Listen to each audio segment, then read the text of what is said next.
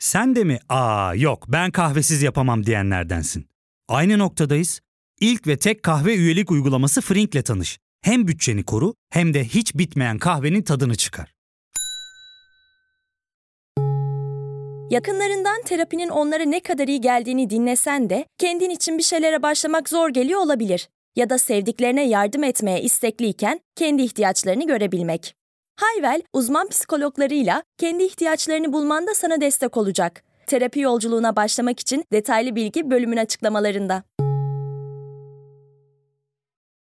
Trendspor'dan herkese merhabalar. Bu hafta artık Süper Lig'in ömrü iyice kısaldı. Final haftaları tüm sporlarda. Euroleague'de de Final Four belli oldu. Şampiyonlar Ligi'nde final belli oldu. Ve liginde artık ömrü çok kısaldı. Birçok konu var. Formula 1'de Imola Grand Prix'si ertelendi. Eskişehir Spor amatör lige düştü gibi birçok farklı konularımız da var. Hepsini Olcan Akçel'le konuşacağız.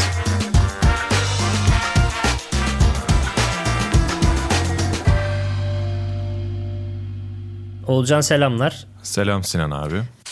Fenerbahçe kendi sahasında Trabzonspor'u 3-1 yendi ve son haftaya kadar umutlarını korumak istiyor bir şekilde Galatasaray'ın Sivasspor veya Ankara gücü maçlarından bir tanesinde takılmasını ve sezonun düğümünü son hafta Galatasaray ile Fenerbahçe arasında oynanacak olan maça bırakmayı istiyor Sarı lacivertliler. 3-1 kazandılar Trabzonspor karşısında. Onunla başlayalım ve senin yorumlarını alayım önce. Ben sana önce bir sorayım abi. Sen bu işin son maçta çözüleceğini düşünüyor musun? Hayır. Daha önce mi garantiler diyorsun Galatasaray? Ben çok uzun süredir son maça kalmayacağını düşünüyorum. Ama yine de Fenerbahçe'nin iyi direndiğini de düşünüyorum yani. Ben biterdi herhalde şu haftalar kadar biterdi diye düşünüyordum zaten. Ama ben Ankara gücü maçında Galatasaray'ın kazanıp o hafta bitecek. Muhtemelen aynı saatte oynatacaklar Galatasaray Ankara gücü ve Antalya Spor Fenerbahçe maçlarını. Hmm, ee, orada belli olur diyorsun. Evet ayın 30'unda oynanacak o maçta 28'indeki seçimin ikinci turundan dolayı ertelenmiş oldu bir kez daha. Hafta içinde oynanacak bu maçlar. Ben Galatasaray'ın o kalan iki maçta hata yapmayacağını düşünüyorum açıkçası ama yine de Fenerbahçe iyi zorluyor rakibini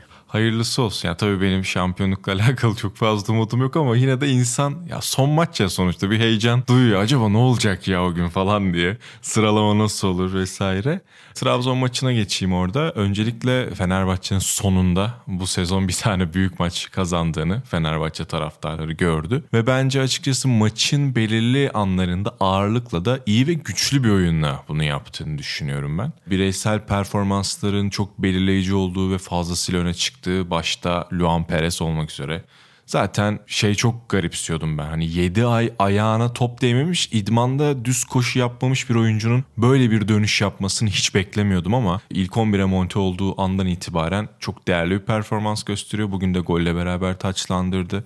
Fenerbahçe'nin toplu oyunda hakikaten iyi işler yaptığı bir sürü sekans vardı. Fakat bugünle alakalı bence üzerinde biraz daha durmamız gereken şey tabii ki Fenerbahçe'nin oyununu övelim ama ben Nenat Bielitsa'nın hedefsiz kalınan bir sezon olmasına rağmen nasıl bir kurgu yaptığını, nasıl bir takımla neyi amaçladığını ve bu maçın nasıl bir hedefle çıktığını gerçekten hiç anlayamadım. Yani Fenerbahçe'nin oyununu anlayabiliyor, yorumlayabiliyorum fakat Trabzonspor'a dair bir şeyler söylemek istediğin zaman hakikaten çok yetersiz kaldığım bir akşam olduğunu söylemem gerekiyor. İşte Vişça'dan bir kanat bek denemesi ama aslında oyunda hem Larsen hem Eren varken ikisini aynı kanada koydu. Umut Bozok kanatları açılarak oynadı. Abdülkadir Ömür maçın çoğunu neredeyse tek 9 olarak falan geçirdi. Hakikaten çok garipti. Trezege ve Maxi Gomez niye kenardan geldi? çok farklı bir akşamdı Trabzonspor açısından. E, haliyle oyuncular bence bir taktik karmaşasının içinde de kendilerini buldular ve oyunlarını sahaya ne kadar iyi yansıtabildiler emin değilim. Zaten Umut çok fazla Samet ve Salah'ın kucağında kaldı. Yani e, hiç onlardan fırsat gelmedi. E, kenarlardaki oyuncu tercihleri teke düştüğü zaman ne Vişça ne Larsen çok fazla etkili olamadı. Aksine o kenarları tek oyuncuyla savunmak Luan Perez'in dahi stoper orijinli bir oyuncu olarak bol bol bindirmesine ve boş alanlar yakalamasına sebebiyet verdi. Ferdi Arda ile beraber çok fazla zorladı hem Larsen'i hem Eren'i. Ya Fenerbahçe için aslında yine hamleler gelene kadar inanılmaz rahat giden bir maçtı. Ben açıkçası uzun zaman sonra ilk kez hani 1-0 iken ya 1-1 olur mu acaba diye sormadım bir Fenerbahçe maçında. Bu da Trabzonspor'un tamamen deaktif olmasıyla alakalı bir durumdu. Yine hamleler geldikten sonra yalnız Trabzonspor'un kulübe gücü ve teknik direktör hamlesine baktığımız zaman Trabzonspor'un biraz daha kıpırdandığını Fenerbahçe'nin geriye gittiğini görebiliyoruz. Yani şunu söylemem gerekiyor. Bugün Trabzon maçında da böyle oldu.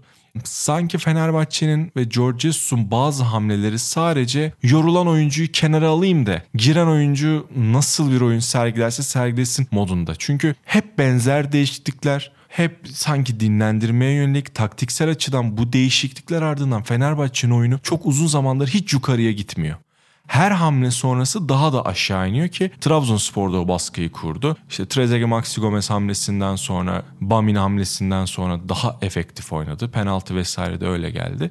Ama maçın büyük çoğunluğunda Trabzonspor'un kötü Fenerbahçe'nin iyi bir oyun sergilemesi de açıkçası bu skoru direkt olarak beraberinde getirdi diyebilirim. Az önce söylediklerinin bazı noktalarına değinmek istiyorum. Güzel satır başları var. Bir tanesi Fenerbahçe'nin ilk defa Mayıs'ın sonunda büyük maç kazanması bu sezon. Avrupa ve ligde Dinamo Kiev'i eğer büyük maç saymazsak Fenerbahçe'nin büyük maç kazanmışlığı yoktu ki ben Dinamo Kiev'i büyük maç saymıyorum maalesef. Çünkü Dinamo Kiev yaz döneminde daha iyi bir Dinamo Kiev vardı ama maç ritmini tamamen kaybetmiş. Çökmüş bir takım. Kıbrıs ekimini bile yenemiyorlardı. O yüzden ben Dinamo Kiev'i saymıyorum. Bu süreçte iki tane Ren maçı yani iç sahadakileri sayarsak ya da iki tane Sevilla maçı, bir tane Beşiktaş maçı, bir tane Trabzonspor maçı ve bir tane Galatasaray maçında Fenerbahçe istediği sonucu bir türlü alamamıştı büyük maçlarda. Belki iç sahadaki Başakşehir maçı vardı sadece 1-0 kazanılan. Rossi'nin golüyle. Onun dışında da büyük maçlar kazanılamıyordu gerçekten. İlk defa kazandı. Ama Trabzonspor'da hiç büyük takım gibi oynamadı. O Dinamo Kiev gibiydi yani.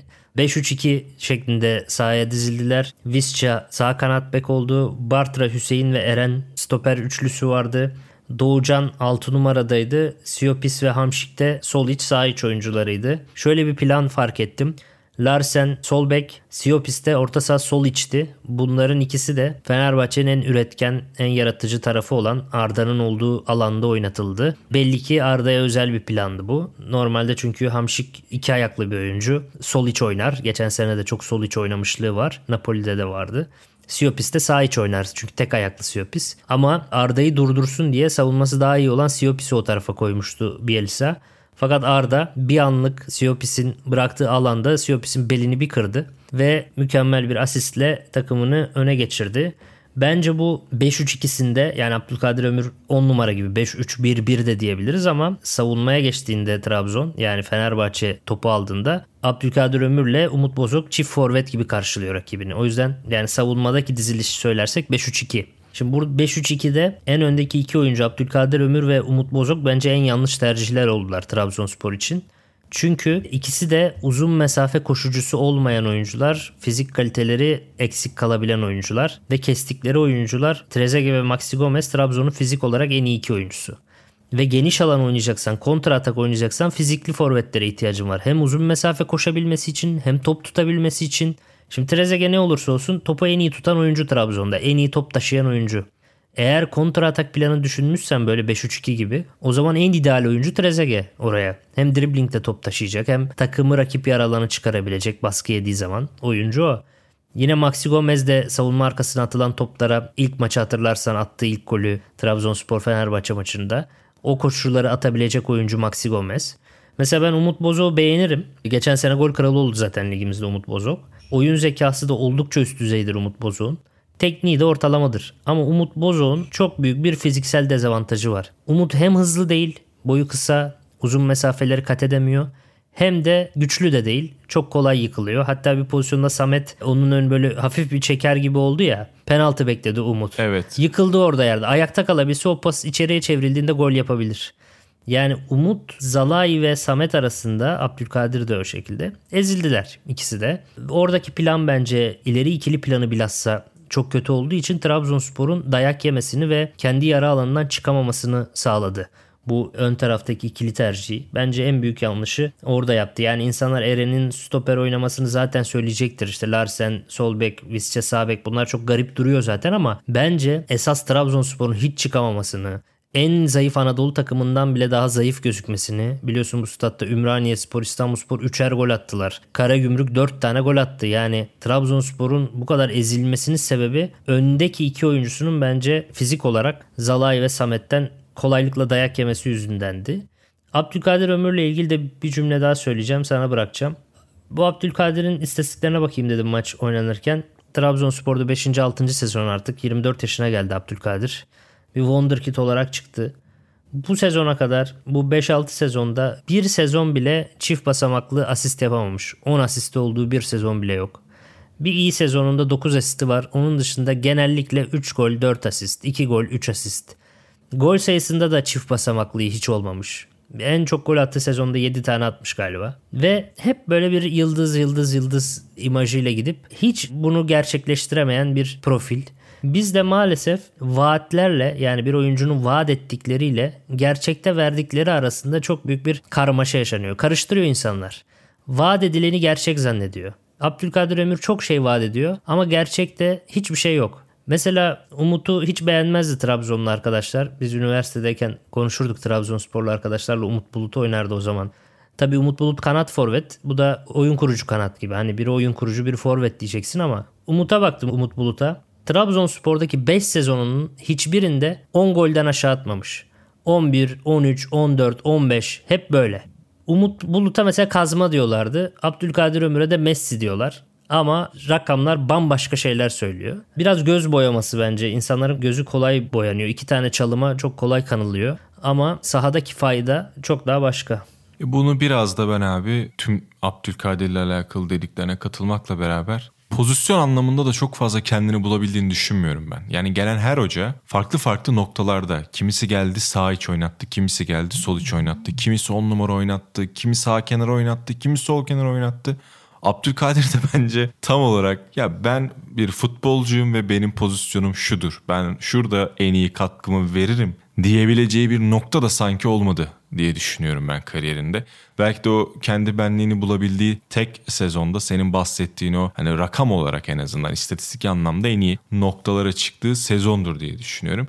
Tabii bir de onun hani bir transfer hikayesi de var. Ahmet Ağoğlu satmadığım için çok pişmanım diye anlatır hep. Belki de o sezondan itibaren ekstra bir düşüş olmuştur. Bizim Türk oyuncuların psikolojilerini biliyorsun. Yani çok fazla sağ odaklı değil de sağ dışı odaklı çalıştıkları ve takıldıklarından dolayı Abdülkadir'de ben sağ dışı olaylarında daha farklı bir etken olabileceğini düşünüyorum. Son olarak da şunu eklemek istiyorum maçla alakalı. Şimdi çalışılmış şeylerden biraz bahsetmem gerekiyor çünkü. Ben kanalda da Trabzonspor'un analizini yaparken ve Nenat Bielitsa'nın özellikle takımın başına çıktığı maçları izlerken bir şey fark etmiştim. O da Trabzonspor savunmasının sağ tarafının çok ama çok ciddi pozisyon alma problemleri yaşadığıydı ve kaymaları çok kötü yaptıklarıydı.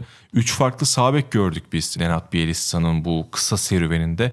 Orada Larsen oynadı, Doğucan oynadı, Bartra oynadı. Hepsi çok ciddi zafiyetler yaratıyordu. Top rakip takımlar kanada kaydığı zaman Siopis geldiği yardımlarda adam takibi konusunda çok sıkıntılıydı. Bu maç özelinde de bunu söylemiştim. Hani Rossi acaba orayı nasıl kullanır? Emre Mor oynarsa nasıl kullanır? Bugün Fenerbahçe'nin attığı iki gol de o taraftan geldi. Mia Zayt'sın üzerine çok fazla değinmiştim. Gerek toplu gerek topsuz. Özellikle rakip savunmaların sol tarafına doğru hücum alanının sol tarafında Zayt çok fazla var olmayı seven bir oyuncu. O topu Luan Perez'e getirdi. Luan Perez oraya bir koşuyla golü buldu. Valencia sol kenardaydı. Hatta bir cümlemde şunu da demiştim yani Valencia da sahanın çok fazla sol tarafına doğru kenarlara kayarak oynayan bir oyuncu diye bir cümlem olmuştu. Ferdi topu Valencia'ya sol tarafa attı ve yine Trabzonspor savunmasının sağ tarafıydı. Bugün iki gol de oradan geldi ve ben Fenerbahçe'nin de bunu özellikle çalıştığını Rossi korkunç bir akşam geçirdi ama hücum ağırlığı tabii Arda'nın olduğu taraftan çok fazla gitmiş olabilir ama diğer maçlara nazaran sol taraftan da çok efektif ve çok fazla sayıda geldiğini söylemek istiyorum Fenerbahçe'nin. Bence orada net çalışılmış bir hücum opsiyonu da kesinlikle vardı maç boyunca. Bunu da görmüş olduk. Sonucu da iki tane gol oldu. Fenerbahçe ile ilgili iki şey daha var benim söylemek istediğim. Bir tanesi Luan Perez'in sol bek, Ferdi'nin sağ bek olarak oturmuş olması. Ben bunu sanırım Ocak aylarında falan söylüyordum ilk 3-4 ay önce. Bence ideal Fenerbahçe savunması sol bekte Luan Perez'in stoper gibi olduğu Sağ bekte de Ferdi'nin olduğu. Bunu hatta Barcelona'nın en iyi dönemine benzetiyordum. Dani Alves hücuma istediği kadar çıkabilen kanat beki gibi oynayan sağ bek. Abidal de çok çıkmayan, denge yapan stoper özellikli sol bek şeklinde. Hiç üçlü müçlü uğraşmasın, ara oyu merkeze çekme vesaire uğraşmasın. Bence ideali en güzeli bu diyordum. Tabii ki o arada Luan Perez tekrar sakatlandı falan ama o sırada Osterwolde'yi de almıştı. Osterwolde de benzer tipte bir sol bek ama hoca ona pek güvenemedi. Defansif buldu ama zaten bu düzende bahsettiğim şekilde bir dörtlüyü oturtsaydı hem Ferdi çok daha hele en formda zamanında çok daha iyi bence işler çıkarırdı. Hem de bu düzen Zalai'yi de çok rahatlatırdı. Yanında bir tane daha stoperliği bilen yani savunma algısı yüksek bir de sol tarafında oyuncu olunca Zalai'yi de toparlıyor. Hem Sivas spor maçındaki galibiyette hem bu maçtaki galibiyette ikisi de 3-1 bitti. İkisinde de bence bu dörtlü savunmanın daha düzgün yerleştiğini gördük. Giresun maçında da bakma yani bir, bir iki pozisyonda bir şey oldu işte o Zalai'nin hatasıyla geldi de yani Giresun maçında da Fenerbahçe öyle çok ahım şahım pozisyonlar vermedi.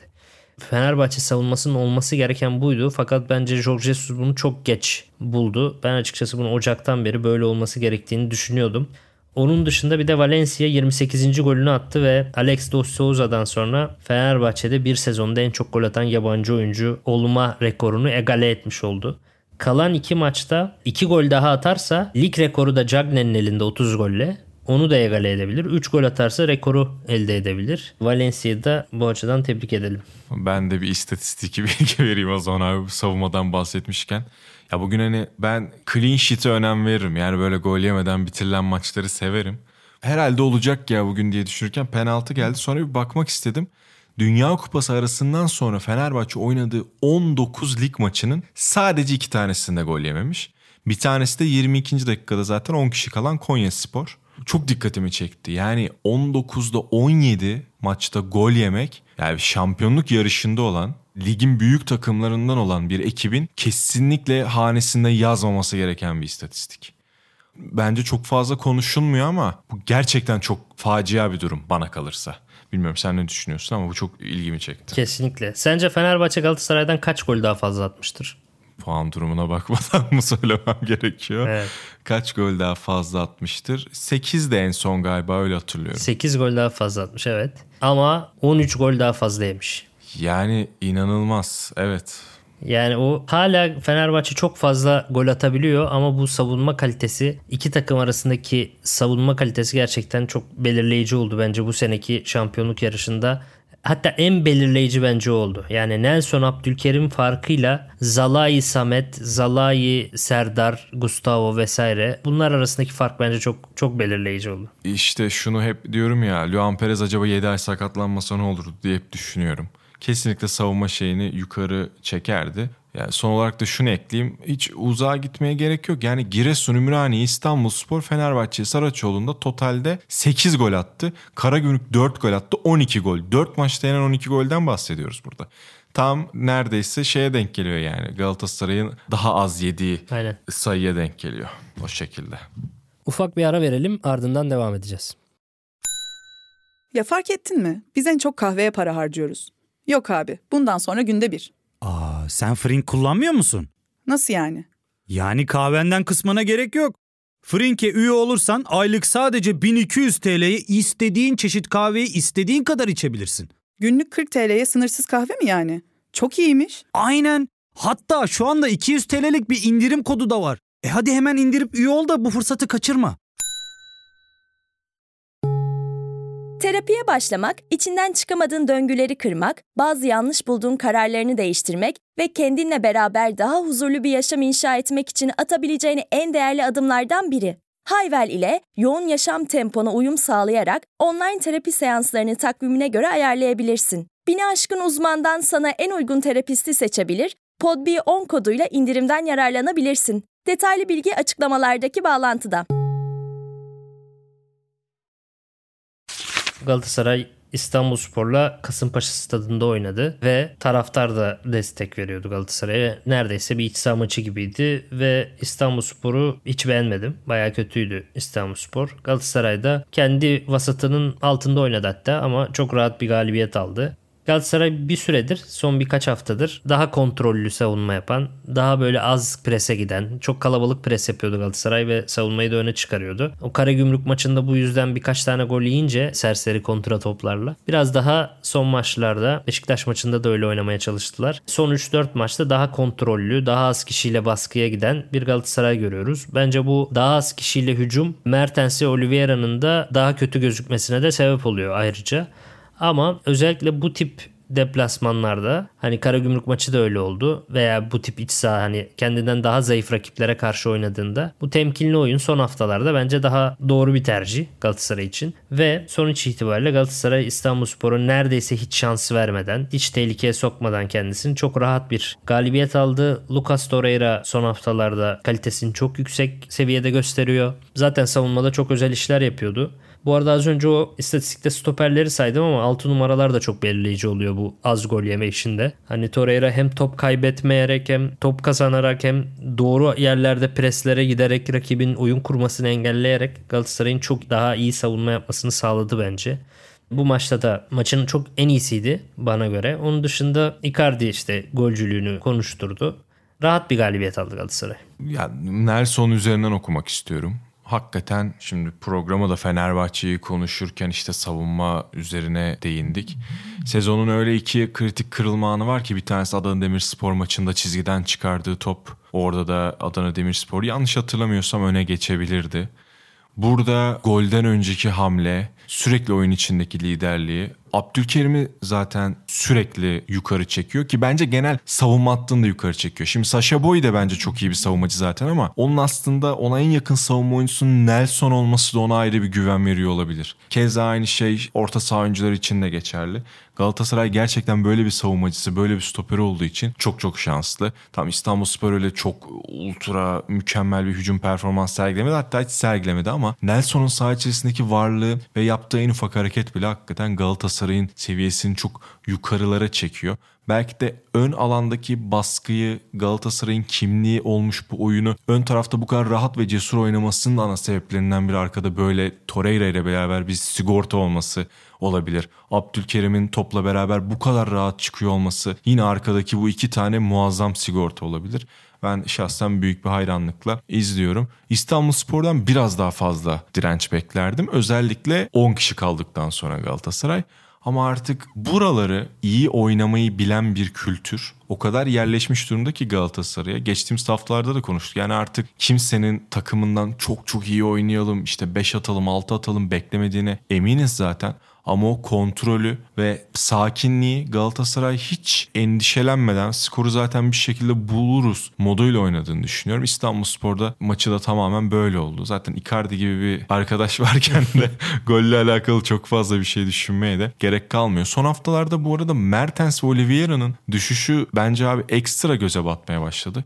Bunun sebebi yaşla alakalı mıdır? Özellikle Mertens için konuşuyorum maç temposu sürekli sürekli bilmiyorum ama e, Galatasaray'ın bu düşüşlerde dahi bazı oyuncuların düşüşlerinde dahi çok iyi bir şekilde idare ettiğini düşünüyorum ben. O yüzden rahat bir galibiyet aslında iki takımın da oyununa baktığın zaman. Ben o düşüşü takımın daha geride temkinli oynamasına bağlıyorum. Oyun yapısını değiştirdi çünkü. O yüzden Mertens Oliveira biraz daha yalnızlaşabiliyor. Pas opsiyonları azalınca onların da mesafe kat etmesi gerekiyor. Onu yapamıyorlar. Nelson'a değindin. Nelson'la ilgili şu detayı vereceğim. 2 yıldır işte neredeyse Avrupa Ligi, işte şey Türkiye Kupası vesaire derken 80'in üzerinde Galatasaray'da maça çıkmıştır. Bu 80 küsür maçta Victor Nelson'un bir kez bile top ıskaladığını görmedim. Az önce o topu kesişinden bahsettin ya o topun gelişi çok yüksekten geliyor şiddeti vesaire. Iska geçmeye çok müsait çok ters bir toptu. Ve o topu ıskalamadığı için de ikinci golü attı Galatasaray. Normalde hani birçok stoper hani böyle bazen dengesini kaybedebilir, topu ıskalayabilir, ayağının altından kaçırabilir falan. Nelson'un bir kez bile o koordinasyonu kaybettiğini, o dengesizliği yaşadığını görmedim. Asla şey yapmıyor, topu skalamıyor. Bu çok değerli bir şey çünkü o Zalai Giresun maçında işte offside offside vesaire diyorsun ama orada aslında bir ıska geçmiş oluyor yani. Nelson yapmıyor onu mesela. Zalai'nin de birçok iyi özelliği var ama bazen mesela ıskaladığını görüyorsun. Top kontrol hatası vesaire yapıyor. Nelson'da hiç basit hata yok. Yani hızlı bir oyuncu değil atıyorum çok uzun boylu değil falan belli standartları şey değil yani öyle tavan stoper standardına sahip değil. Ama belli konularda %100 bir güven veriyor. O ıskalamama, top ıskalamama konusu da konsantrasyon konusu da onun gerçekten en iyi olduğu konu. Abi şunu ekleyebilir miyim? Yani bununla bağlantılı mıdır sence diye de sormak istiyorum. Nelson 24 yaşında kariyerinde 267 maçı var. Olabilir. O inanılmaz bir sayı bence. Yani inanılmaz da bir tecrübe. Bunun içerisinde milli takım, Danimarka Ligi işte Türkiye Ligi'ne zaten artık alıştı. 24 yaşında bu olgunluğun ana sebebi kesinlikle bence kariyer istikrarı. Ama mesela bir yandan bunu diyorum ırkla bile alakalı olabilir bu arada. Hani soğuk adamlar hiç heyecan yok, hiçbir şey yok. Tamamen görev bilinci, muazzam bir disiplin. Çünkü bunu bir de Nelson geçen gün topu ıskalamadığında direkt bu aklıma gelmişti. Hani kariyer tecrübesi. Sonra Salah'ınkine baktım. Salah'ın de bu arada 268 maçı var. Ya o da çok uzun zamandır oynuyor. Evet. Çok uzun zamandır oynuyor ama abi işte e, tecrübe fark yani Güney Kıbrıs liginden buraya bir anda gelip o seviye artışı bambaşka. Norşeland, Kopenhag, Galatasaray daha iyi bir geçiş. Daha iyi kültürlerden gelmek. Yani çok ufak nüanslar bile bence o kariyerde çok etkili oluyor. Ben de geçen gün ne düşündüm biliyor musun? Galatasaraylı arkadaşlarla konuşuyorduk. Nelson satılırsa acaba Ozan Koba transfer etmek mantıklı olur mu falan diye kendi aramızda böyle bir sohbet ediyordu diğer arkadaşlarla. Ozan da Nelson'dan bir buçuk yaş küçük. Yani Ozan 23, Nelson 25 falan. Fakat şey çok garip değil mi? Bak Ozan'a kariyerinde 11 milyon Stuttgart verdi, 15 milyon Schalke verdi. Kariyerinde iki defa 10 milyon euro üstü bonservis ödenmiş bir oyuncu Ozan. Nelson'sa Danimarka Ümit Milli Takımın kaptanı olmasına rağmen Danimarka'da işte oynamasına rağmen pasaport olarak da Türk pasaportu yerine Avrupa Birliği pasaportu taşıyor olmasına rağmen 25 yaşına kadar 7 milyon euronun üzerinde hiç bonservis ödenmedi. Ama baktığın zaman Nelson Ozan Kabak'tan daha iyi stoper diyorsun. Bunu tartışıyorduk arkadaşlarla. Bu arada dediğini arttırayım abi çok pardon. Hani kiralama ücreti ve Hoffenheim'ın da son verdiğiyle total 40 milyon euro harcamış Ozan Kabak. Evet. Tüm kariyerinde. Niye Avrupalılar Ozan'ı Nelson'dan çok daha potansiyelli buluyor? E, çok bir yaş farkı da yok aralarında. Şununla ilgili bence Nelson'un potansiyel tavanı hiçbir zaman Avrupa standardı için söylüyorum 10 üzerinden 9.5'luk 9-10'luk olmadı. Çünkü Nelson yeterince uzun gözükmedi. 1.85'lerde kaldı. Hava toplarında ezici üstünlük o Rüdigerler, Van Dijk'lar gibi bir oyuncu olması çok zorlaştı. E, atıyorum çok çok iyi bir ayağı yok. Alabalar gibi oyun kurucu stoper olma ihtimali yok gibi. Veya çok atlet değil, çok hızlı değil. Militao gibi mesela her an yetişecek, her açıya işte ayak sokabilecek bir oyuncu değil. Nelson'un potansiyel tavanı hep böyle 10 üzerinden 8-8,5 aralığında kaldı. Ve ona Nelson çok erken bir yaşta erişti. FM oynayanlar bilir böyle. 22-23 yaşındayken Nelson maksimumuna ulaştı Galatasaray'da. Ve alınmadı. Ama Nelson hep 8-8,5'luk bir 10-12 sene falan oynayacak. Onu biliyorsun. Ozansa hızı çok dikkat çekti Ozan'ın. Top sürmesi çok dikkat çekti. Boyu da birkaç santim daha uzun Nelson'dan. Kalıplı da bir oyuncu. Ozan'ı görenler dedik ya bu herif fizik olarak çok gelişiyor. Hani bu böyle gelişirse o zaman bunun potansiyeli 10 üzerinden 9-9.5'lara çıkabilir. Hatta Liverpool'un bile yatırım yapması, Liverpool'un bile bir denemesi, yatırım yapmadı da bir denedi. Bakalım bir Van Dijk'le birlikte bir görelim bakalım gibi bir şey denedi. Stoperde hız çok önemli çünkü. Fizikle birleşen hız tabii yani. Hem kalıplı olacaksın hem hızlı olacaksın. Ozan'da o var. Ama Ozan da 10 üzerinden 9-9.5 potansiyele, barındırdığı potansiyele hiç yaklaşamadı. Hep 7-7.5'larda kaldı. O yüzden Ozan'a 40 milyonluk yatırım yapılsa bile 10 üzerinden 7,5'luk bir stoperken Nelson sadece 7 milyon euroluk bir yatırım yapılmış olsa bile hep 8,5 seviyesinde oynayan bir stoper. Ve bence bazen işte az önce söyledim ya Abdülkadir Ömür için vaate kanılıyor. İnsan vade kanıyor. Evet. Ozan'la Nelson arasında da öyle bir şey var. İstikrar da çok değerli bir şey. Konsantrasyon da hep o performansı sergilemek de çok değerli bir şey. Nelson'un vadi düşük ama devamlılığı çok değerli. Biraz Umut Bulut gibi. Ozan'ın da vaadi yüksekti ama daha gerçekleştiremedi o vaadi. Umarız önümüzdeki yıllarda o vaat ettiği büyük stoper performansını sergiler. İnşallah. Biz de bekliyoruz yani Ozan sergilesin. Biz de onu izlemeye devam edelim. Bu arada Beşiktaş bu hafta oynamadı. Bay geçti. İstersen Süper Lig'i noktalayalım. Şampiyonlar Ligi'nde yarı final oynandı. Bir küçük ona da değinelim. Manchester City Real Madrid dağıttı. 4-0'lık bir galibiyet ki kalede Courtois olmasa bence dünyanın en iyi kalecisi Courtois. Dünyanın en iyi kalecisi Real Madrid olmasaydı 6-7'ye gidebilecek bir maçtı. Müthiş bir performanstı. Pep Guardiola zaten kariyerinde böyle Real Madrid'e yapıyor ara ara bunları. Geçen senenin de rövanşını çıkarmış oldu. Ve Inter'de Milan'ı devirdi. Hakan Çalhanoğlu, İlkay Gündoğan finalini izleyeceğiz. Seninle kanalda çektiğimiz videolarda da benim tahmin gerçekleşti. Ben Manchester City Inter finali bekliyordum. Evet. Beklediğim gibi bir final oldu. Milan daha pasif çıktı benim de beklediğimden. Ya ben bu kadar teslim olmasını bekliyordum ama Inter gerçekten hak ederek çıktı. Şöyle biraz da mübalağa yaparak söyleyeceğim. City Real Madrid maçını yorumlamak haddime değilmiş gibi hissediyorum. yani abi hiç bu kadar taktiksel doygunluğa ulaştığım bir maç olmamıştı. Hatta maç içerisinde bir tweet attım. City öyle bir şey yapıyor ki 1-3-4-2-1 oynuyor dedim. Hemen alta yorumlar geldi. 12 kişi mi oynuyorlar? İşte bu nasıl rakam falan. Ben Ederson'u da kattım işin içine. yani Ederson'dan bildiğin bir sen tabii daha iyi bilirsin. Yaşın benden daha iyi olur. Sarkık libero mu derlermiş iki stoperin de arkasında olan. Ederson'u onun gibi oynatıyor. Ruben Diaz o üçlünün ortasında arkada tek kalıyor. Akanji, Kyle Walker ikisi. Akanji bir ara sol iç oluyor. Bu adam stoper orijinli. Sol bek bindirmesi de yaptı maçta. Sol iç de oynadı. John Stones stoper orijinli. 50-60 metre dribling yapıp çalım atıp pozisyon falan hazırlıyor. Ben hiç bu kadar etkilendiğim çok uzun yıllardır ne bir takım, ne bir oyun, ne bir antrenör, ne bir maç planı olmamıştır muhtemelen. Ya karşıda Real Madrid ya Real Madrid'i tweetler çok güzeldi ya maç içerisinde atılan. Yani Real Madrid Türkiye Kupası 3.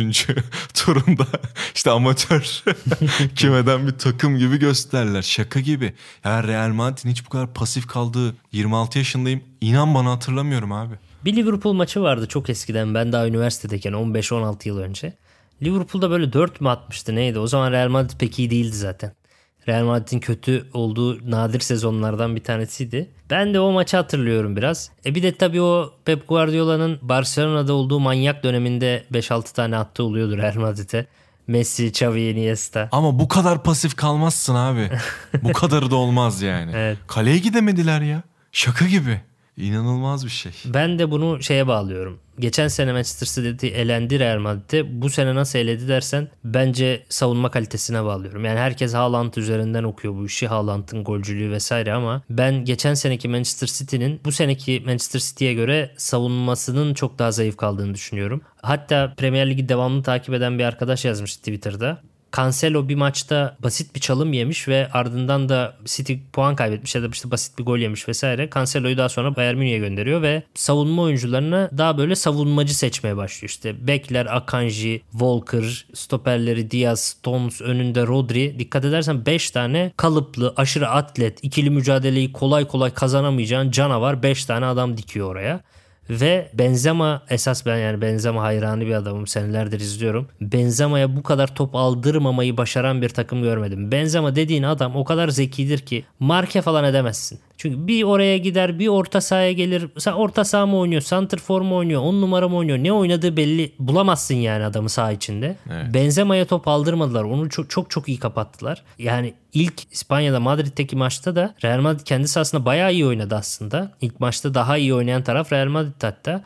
Real Madrid'den sadece bir gol yediler. O da ceza sahası dışından Vinicius'un şutu. Benzema'yı o maçta da çok iyi kilitlediler. Yani bu Diaz'ın performansı ve bu savunma işi yani dört tane stoper artı üstüne Rodri ile yapılan savunma çok sert ve çok güçlü bir savunma. Ben City'nin savunmada işi çözdüğünü düşünüyorum açıkçası. Ve finalde de yani iki maç üzerinden olsa %99 City derim herhalde de.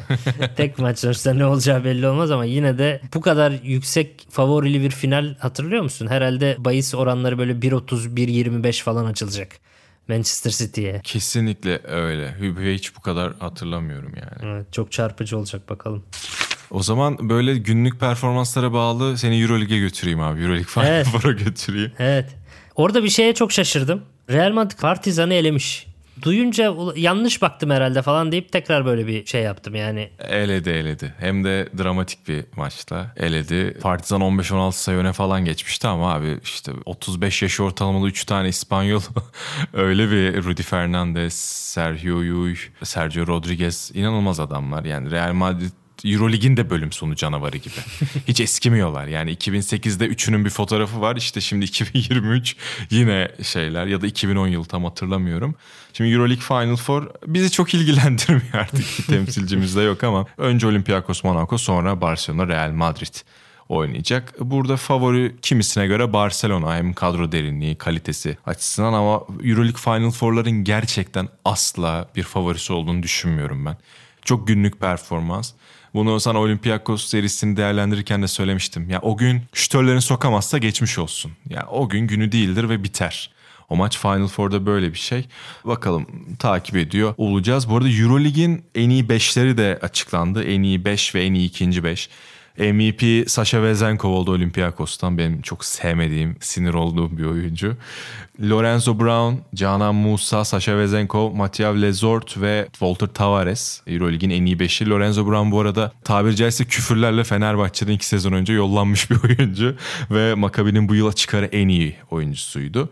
İkinci beşte de Mike James, Monaco'dan Kevin Panther, Partizan, Wade Baldwin, Baskonya'dan playoff dışı da tek oyuncu bu arada 2-5'te de yer alan. Darius Thompson ve Nikola Mirotic. Burada kesinlikle bir itirazım olacak. Fenerbahçe'den Nigel Hayes Davis'in kesinlikle ikinci beşte olması gerekiyordu. Muazzam bir sezon geçirdi çünkü. Tek sitemim odur ama onun dışında bütün oyunculara da katılıyorum. Euroleague ikinci beşinde.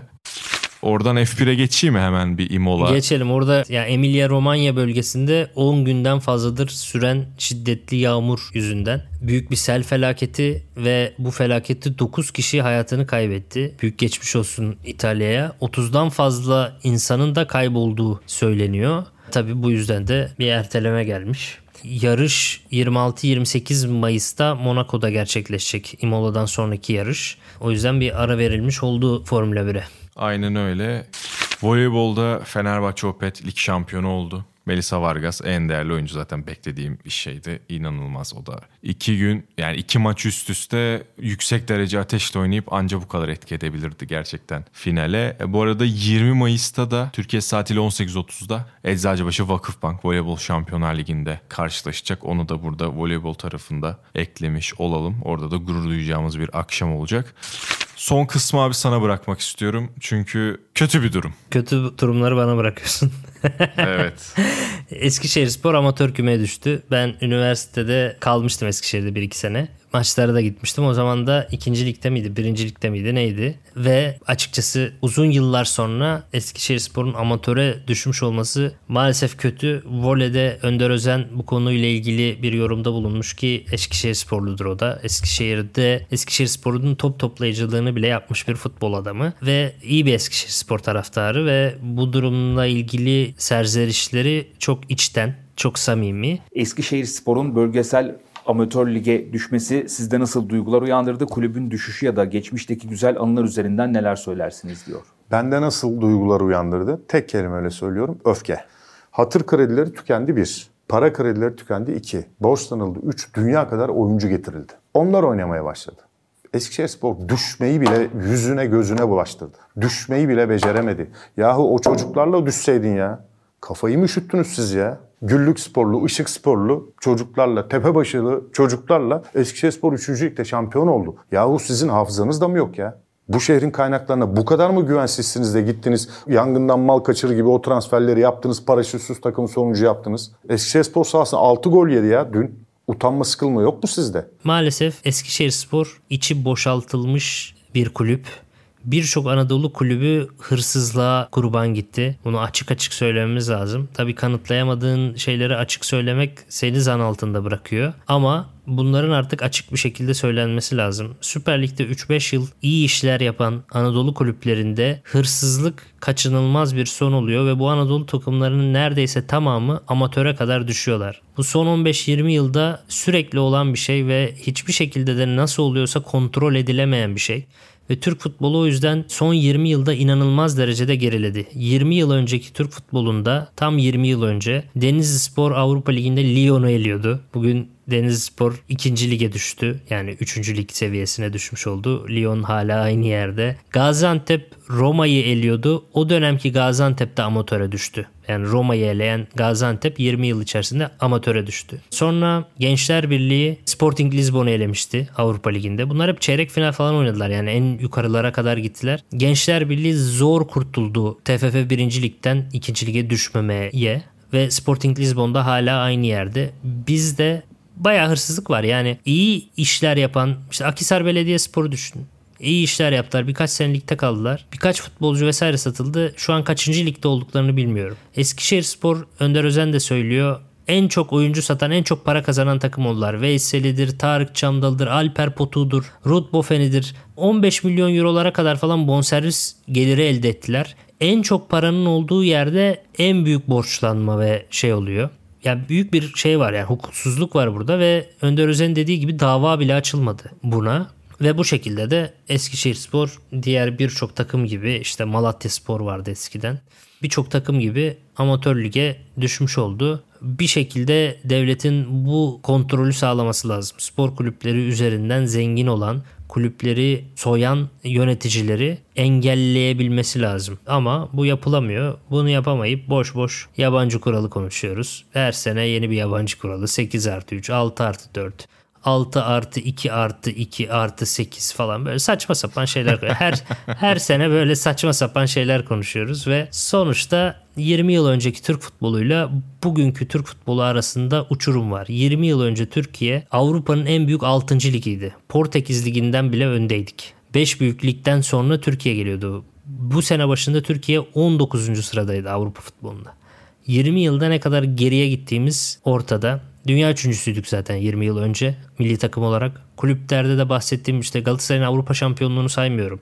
Denizli Sporu sayıyorum. Gençler Birliği'ni, Gaziantep falan sayıyorum. Onlar bile Avrupa Ligi'nde tur atlıyordu. Büyük dev takımları eliyordu.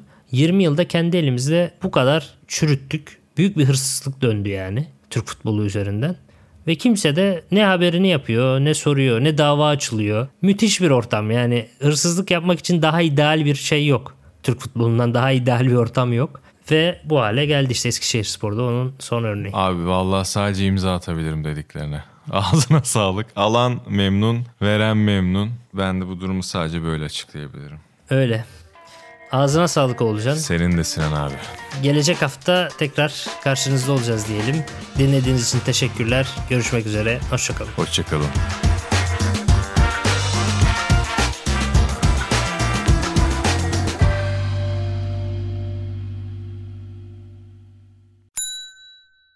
Ve tek kahve üyelik uygulaması Frink, 46 ildeki 500'den fazla noktada seni bekliyor. Açıklamadaki kodu girerek sana özel 200 TL'lik indirimden faydalanmayı unutma. Hadi sen de Frink üyeliğini başlat, kahven hiç bitmesin.